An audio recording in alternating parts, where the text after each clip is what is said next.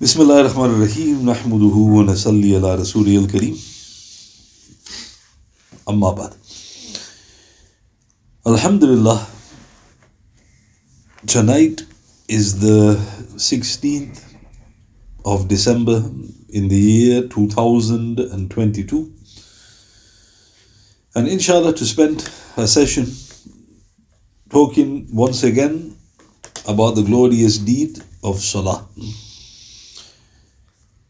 Salah is a deed which is most precious to those with understanding. For instance, Ubaidullah ibn Sulaiman ibn Muawiyah Ashami rahmatullah alayhi said, Our grandfather, he wore out two prayer rugs and began on a third with the place of his knees, face and hands from the abundance of salat that he offered. This is recorded by Hafiz Zahabi rahmatullah in his Siyar 7-398. So what's mentioned? So one of the Salaf, I think his grandfather was a companion, he said that he literally wore out the musalla, we call it musalla, the prayer rug. And the places that were worn out where is where his knees would touch, his face and his hands. And he was on a third. So the howler now is when you look at the prayer mats in many of the Muslim households, they don't like they've been born today. And yet they've been in the dwelling for years. In another report in Sahih Bukhari, number 860, Anas radiallahu he said, My grandmother Sayyida Malaika radiallahu once invited Rasulullah sallallahu alayhi wasallam for a meal, which he had prepared for him. On arrival, he وسلم, ate some of it and then said to us, Arise, I shall now lead you in salah. I thereupon brought out a mat that had become black owing to excessive use, and I sprinkled water over it. Rasulullah وسلم, thereupon stood on it and offered two rakats. The orphan was with me, I in the first row, and the old lady radiallahu anha stood behind us. So let's look at it. So this is recorded in Sahih Bukhari. So Anas, the famous servant of our beloved Messenger sallallahu alaihi wasallam, his family was very near and dear to the Prophet sallallahu alaihi. His grandmother was called Malika, and she prepared a meal. She invited the Prophet sallallahu alaihi wasallam. So when the Prophet ate from the meal, he then said, "Arise, I shall lead you in salat." So not only was he going to pray in the dwelling, he was going to lead them in prayer. And then look what Anas said, Allah, I brought out a mat, i.e. a musalla. It had become black owing to excessive use. So note how much they use the prayer mat. He goes, so I sprinkled water upon him, meaning make it soft for the Prophet sallallahu He stood on it, he offered two rakats. Then Anas said, the orphan was with me in the first row, meaning I was standing behind the Prophet sallallahu and there was an orphan. And my grandmother was standing at the back, meaning the women stand at the back. This Sahih Hadith proves that Salat on a prayer mat is from the Sunnah. And an optional congregational Salat may be offered with at least three people behind the Imam himself. So this is why the Hanafis state that an optional prayer, it is, you know, you should do it with three that you shouldn't do it with you know extended numbers. And I think the reason is because of this report. So it proves you can offer the optional prayer in congregation. It also proves that you can pray on a prayer mat. So why do I mention that? Because the Rawafid, they say you must touch the earth. And you'll notice there are little clods of earth.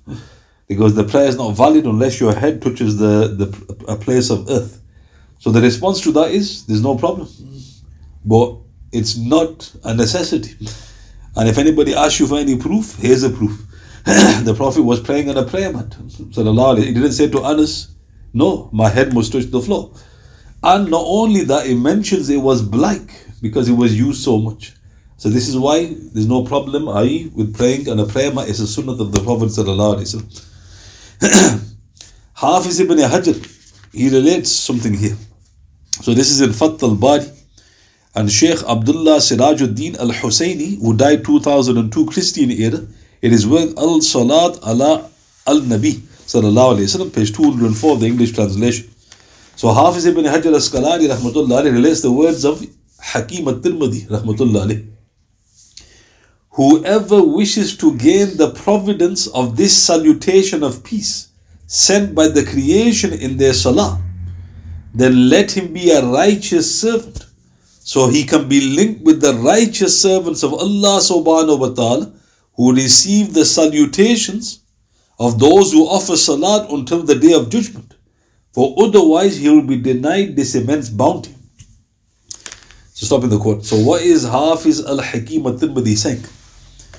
He's relating to what you say in your tashahud. Assalamu alayna wa ala ibadillahi salihin.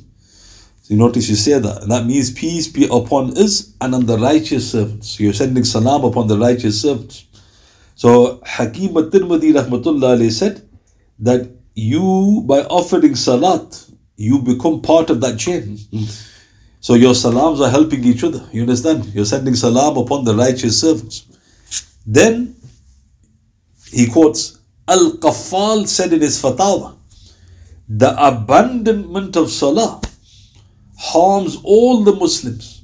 For the person engaged in salah says, Oh Allah, forgive me and the believing men and women. And he must say, Assalamu alayna wa ala ibadillahi salihin. Thus, the one who abandons the salat is negligent in his service to Allah subhanahu wa ta'ala, negligent of the right of Rasulullah negligent with his self, and negligent with the right of the Muslims. And for that reason, the severity of this abandonment, is immense. So look at the strange way that the shuyukh look at salat. They said that by neglecting salat, you've neglected the right of Allah, because that's the right of Allah subhanahu wa ta'ala. You've neglected the right of the Prophet. Why? Because you're sending salat upon the Prophet in salat. You've neglected yourself. Why? Because you're going to destroy yourself. And you've neglected the rights of the Muslims. Why? Because you're supposed to send salam upon them. He goes, therefore, the severity of the text. You know, here the only difference between us and them is salat. And people say, why is it so severe? Just look at the elements of salat. And the scholars have clarified upon this. Similarly, it is mentioned in Al Mawahib from the subtleties of the Shahada is that which Al-Baydawi rahmatullah mentioned in Sharh Al-Masabih. Quote, he sallallahu alayhi wasallam taught them to single him sallallahu wasallam out with the mention saying, Assalamu alayka ayyuhan nabiyyu wa rahmatullahi wa barakatuh. Due to his nobility and extra light upon them. Then he taught them, sallallahu wasallam, to mention their own selves first because concern with the self is more important. So you notice the shahud was the first salam to the Prophet. Assalamu alayka ayyuhan nabiyyu wa rahmatullahi wa barakatuh. Then it's to yourselves. Assalamu alayna wa ala ibadillahi salihin. Then the Shaykh said, then he ordered them to send general salat, salam upon the righteous, informing them that supplications for the believers should include them. This is recorded by Sheikh Abdullah Sirajuddin Husseini in his work Al Salat ala an Nabi, Sallallahu Alaihi Wasallam, page 203 of the English translation. So the tashahud is very interesting. And also there's reports, they have weakness. And the tashahud was the conversation that took place on the Mihraj. When Rasulullah went to Allah the Almighty and Glorious. So if you look at the translation, At-tahiyyatu lillahi was-salawatu wat-tayyibatu. All prayer and worship and goodness is for Allah. The Prophet said that to Allah subhanahu wa ta'ala. Then Allah subhanahu wa ta'ala says, Assalamu alayka ayyuhan nabiyyu wa rahmatullah. Peace be upon you, O Prophet, and the mercy of Allah. Then the Prophet remembered us. Assalamu alayna wa ala ibadillahi salihin. Peace be upon us and the righteous servants of Allah. So look how beautiful. Allah was honoring the Prophet in that, you know, amazing meeting. And he still remembered us. So Allah Ta'ala loved that so much, He makes you remember that in the tashahud. And then you say, Ashhadu Allah ilaha, uh, Ashhadu Allah ilaha illallah, wa ashhadu anna Muhammadan abduhu wa rasul. So the Prophet said, should, you know, I bear witness that there is no God but Allah. And Allah subhanahu wa ta'ala says, and I bear witness that Muhammad is his messenger. Abdu, abduhu wa Rasulullah, his servant and his messenger. So note that the shahud was that beloved, that, that communication was so beloved, it became part of salat. And what do you say straight after that? The Sharif, which Imam Shafi said is farad. Right? So, very interesting. Why? Because then you're going to make your own dua at the end of the tashahud. And there's no dua accepted without the salat al Nabi. And the other thing, there's a report from the awliya, they say that the salat is the mihraj of the Muslim. Now, what's interesting about that? The mihraj of the Prophet was physical. He went physically on the Buraq, he went from Makkah to Jerusalem, and then he went into the portal to go to the heavens. Our mihraj, the hadith from the Salaf, from the awliya, rahimahumullah, is, is salah. So what does that mean? How is salat our mihraj? And they give beautiful, you know, clarifications. They say that when you're in the world, you get knocked from pillar to post. One woody, one woody comes, and then when that woody disappears, another one comes. And it's just the, you know, like they say in Pashto, dunya de gham bazar. The world is the marketplace of woodies. So when you offer salat, the scholars say, you actually take yourself above like a pilot. So when you see a plane and there's turbulence, what does the pilot do? He goes high. Why? Because he wants to escape the turbulence. So when the pilot takes the plane above the clouds, what happens? There's no turbulence. And he goes, that is salah. Salah takes you away from the turbulence. If you offer it uh, correctly, it's your mihraj. And this is why, if you notice the seerah, the Prophet ﷺ, at all critical moments, he was offering salat in the battle of the trench at the critical moment he was offering salat. So notice this is something we need to reflect upon. So the tragedy is people now consider it a burden. You know, if you really reflect upon what Allah Ta'ala has given and what you're actually saying within it, and the great gifts, blessings within it, and you treating it as a burden shows that you're a, you spiritually you're like a child. You don't realize what Allah Ta'ala has given you. And this is why there's a hadith. The Prophet ﷺ said in Hakim and his Mustadrak, Salat is the key to all goodness. Now think about that. The Prophet could have said, which he didn't, sallallahu alayhi he could have said Salat is a key to goodness. He goes, it's the key to all goodness. Now think about that. Not 20%, 50%, every single khair, every part of goodness, salat is the key to it. So how can you on earth treat it as a burden? Think about that. If something's a key to all goodness and you're thinking, I can't do it, I find it difficult, then you're actually saying, I don't want any goodness in my life. it is also of the utmost importance to prevent oneself from being distracted in the Salat. Ibn al-Mubarak in his Zuhd number 964, our beloved Messenger wasallam sandal strap had worn out. So he had it replaced with a new one. When he finished the salat, he said, Wasallam, give the worn out strap back to me, for I looked at the new one during salat.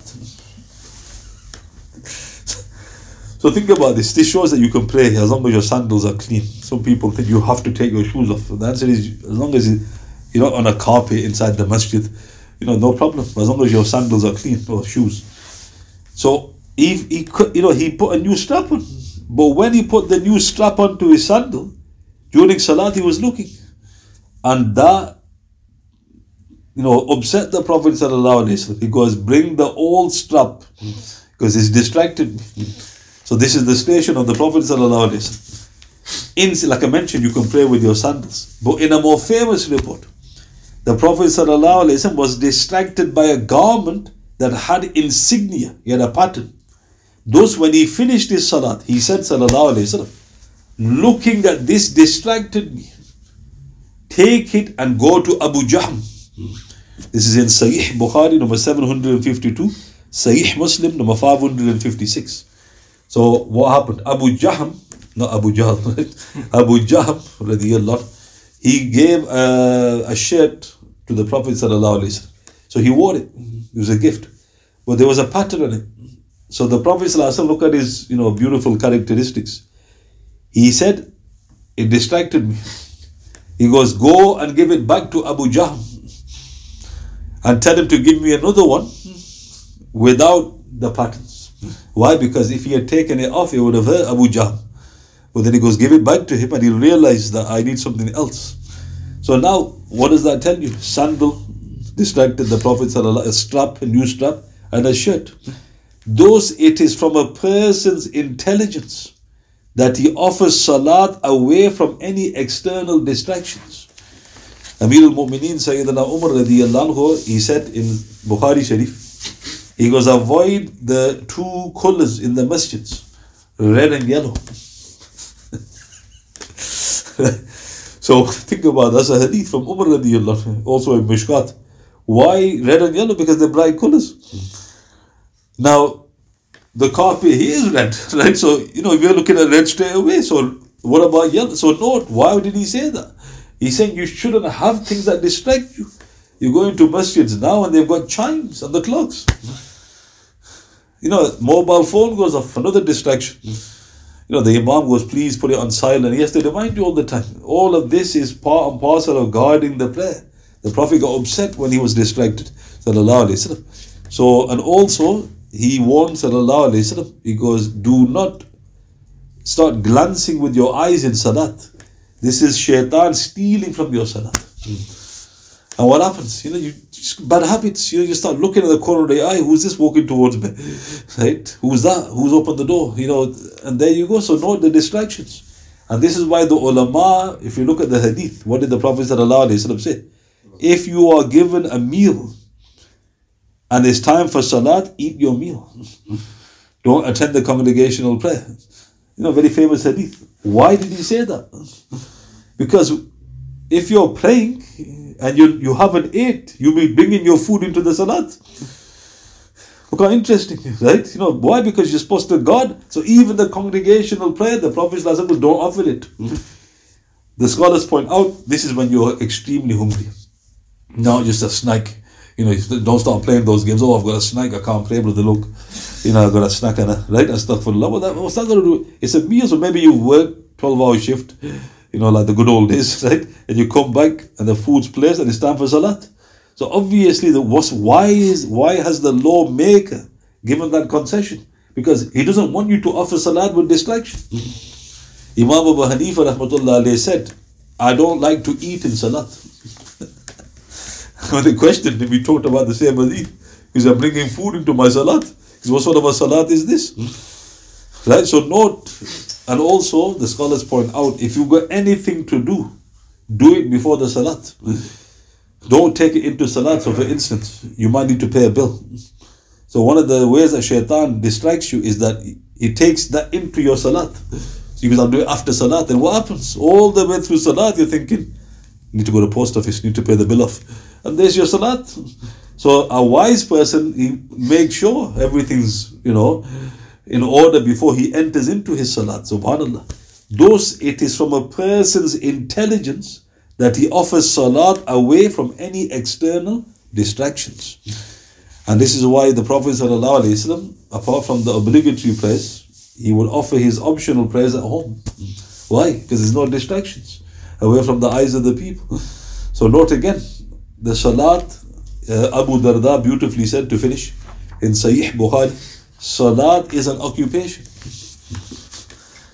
Literally, he said, Salat is a job, it's an employment.